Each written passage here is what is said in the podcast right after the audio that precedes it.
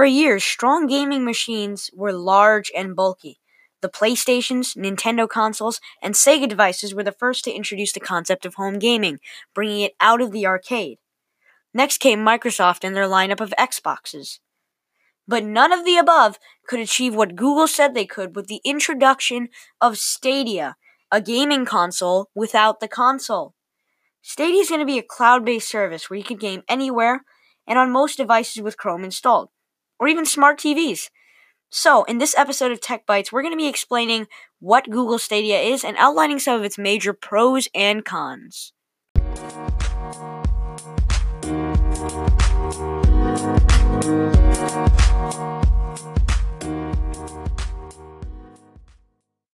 So far, there's not much that we know about Stadia, so let's stick to the short summary. At GDC this year, that's Game Developer Conference for those of you guys who don't know, Google stood up for an hour and introduced Stadia, a cloud based gaming service. This was big from Google, considering that they hadn't participated much in the gaming industry until now. They promised that any device compatible with Chrome would be able to run games at 4K 60 frames per second with above a 25 megabyte per second connection to a local data center. This basically states that most people can run the top AAA games on the cloud with promised minimal latency to go with it. Google delivered the waitlist system that works on almost anything, with majority of input devices supported, and the games we all know and love, without having to spend $400 on a console or a decent graphics card. Pricing is still blank, and Google has not mentioned how their service will work. But we expect it to be affordable around the cost of a Netflix subscription. To say the least, this is the ultimate gaming package for with the power beyond what is offered to the common consumer. There are still some flaws, per se, based on what we already know about cloud gaming and what doubts I have about Stadia itself. Services like Vortex and Shadow have been around for a few years, and there's an obvious problem both these cloud services face latency. How these cloud services work is through a connection to an enormous data center where special machines are processing the graphics they break down the code and turn it into an image, which is then sent over the network placed on your screen. The problem with this mechanism is that every time you press a key, or move your mouse per se if you're using a PC, or do any action within the game, before it renders on your screen, it connects to a data center, which has a graphics unit break it down, and then it has to come back over the network.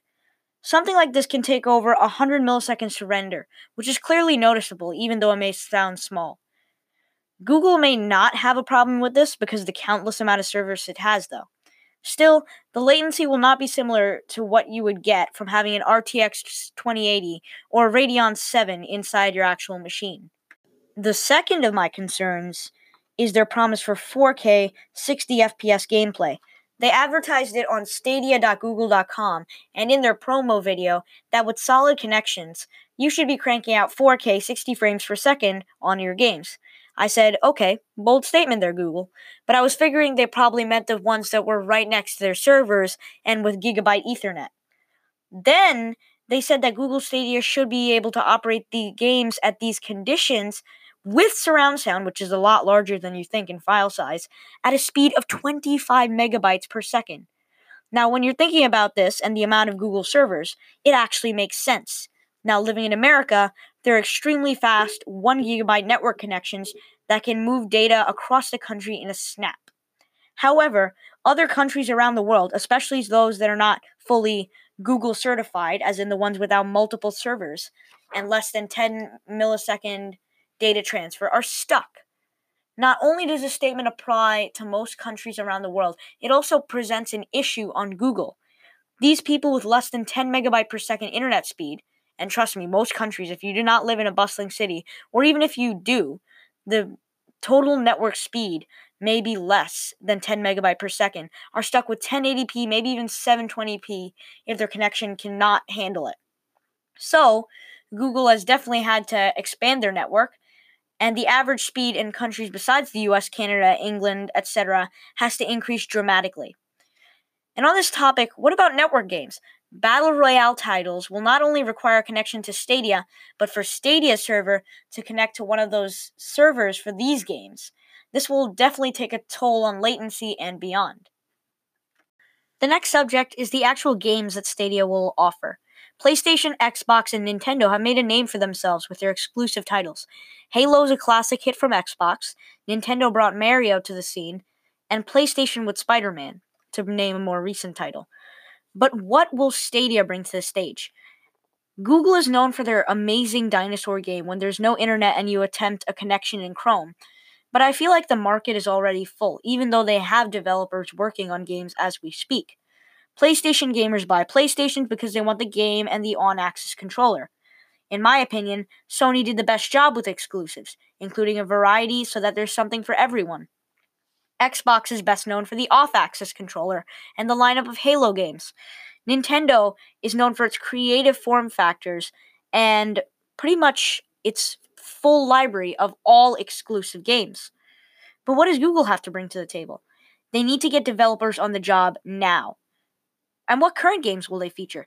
They need to start making deals now with the though to give them credit, they are claiming that the initial release will feature quite a few AAA titles. Plus, there is a lot of question from myself about the capabilities of some older and weaker devices actually displaying a game. An iPhone 5S is obviously not going to be able to run Shadow of the Tomb Raider above 20 FPS because the handling capabilities of the device are not that high. So even if you're receiving everything, its display and RAM struggle to keep up. So really, you'll need a semi-powerful machine to run the frames being sent over, and a f- display to match the 4K and 60 FPS that Google's sending over on that 25 megabits per second connection. This, however, is definitely a smaller concern because people using Stadia or anyone in general should have at least one device in their home with enough of this power. So that's enough negatives for now, and I feel like it's safe to start talking about the positives and the plus of Stadia. Stadia is, for me personally, one of the boldest things that the world of tech has to offer so far. It truly brings together gaming without the cheeky compromises that major corporations have made so far. For one, Stadia's encouraging cross platform. But to be fair, that's what Stadia is a universal way for games to operate on almost any device you own at the quality that is worth thousands of dollars. Stadia is also planning to release the biggest AAA titles, as we mentioned before, which puts it in the realm of other consoles. If it can acquire popular battle royale games, which seem to be the modern trend, along with uh, the AAA titles that we know and love, is in pretty good position to take on Sony, Microsoft, and Nintendo. Plus, let's address the obvious feature that Stadia brings to the ga- gaming industry flexibility beyond belief. The entire purpose of Stadia is that the gaming is integrated into the devices you use every day without drawing too much power or requiring high specs.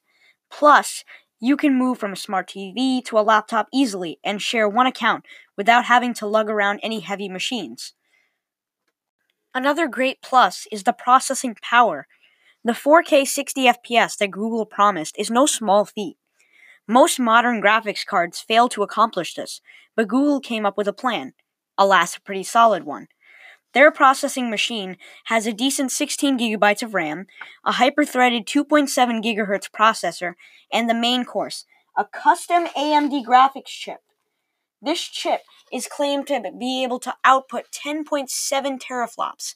And for those of you who don't know, FLOP stands for floating point operations per second.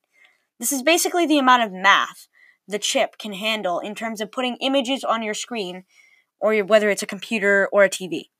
10.7 for teraflops is a huge number, considering that the top of the line RTX 2080 Ti is only a 10.1 teraflop mark, and more budget cards like the GTX 1060 is at a pathetic 4.4 teraflops, a card that is very admirable for budget gaming. The normal PS4 can only handle 1.8 teraflops, and the Pro is not too far ahead with 4.2 teraflops. Perhaps the greatest promise that Google made when they released Stadia, or at least spoke about it, was that it's going to be released this year. This technology seems so futuristic when it came out, but Google has been developing it, and it'll be here soon for everyone to see and take advantage of. So, everyone's saying that the release date is going to be somewhere, hopefully, in E3, around that era, maybe not if by the end of the year. Adaptable controls are a semi issue, but also a big statement from Google, because not only are they designing a sick controller that is compatible with most, if not all, Stadia compatible devices, but with the platform versatility, they make it possible to control AAA PC titles on your phone or mobile device. That makes it more suitable for anyone, whether you prefer a controller, touch controls, or the classic mouse and keyboard. Stadia supports it, and it can be used with it. The final positive that I'm going to mention is Google's promise for the near future support for 8K and 120 FPS rates at a similarly low internet rate. I mean, part of me just wants to walk up to Sundar and ask him how he's throwing out 8K at s- about 60 megabytes per second internet speed soon. But we would assume that this will take, as we said before, 60 megabytes per second, which is still small in America as of right now. But with the development of Wi Fi and networking speeds, we could soon see 60 megabyte per second speeds in the same boat as 25, on the lowest side of the spectrum, making them bare equals. However, before this, we also have to see development of 8K in displays, and my estimate is that this feature will roll out in another two years, as long as Stadia remains successful.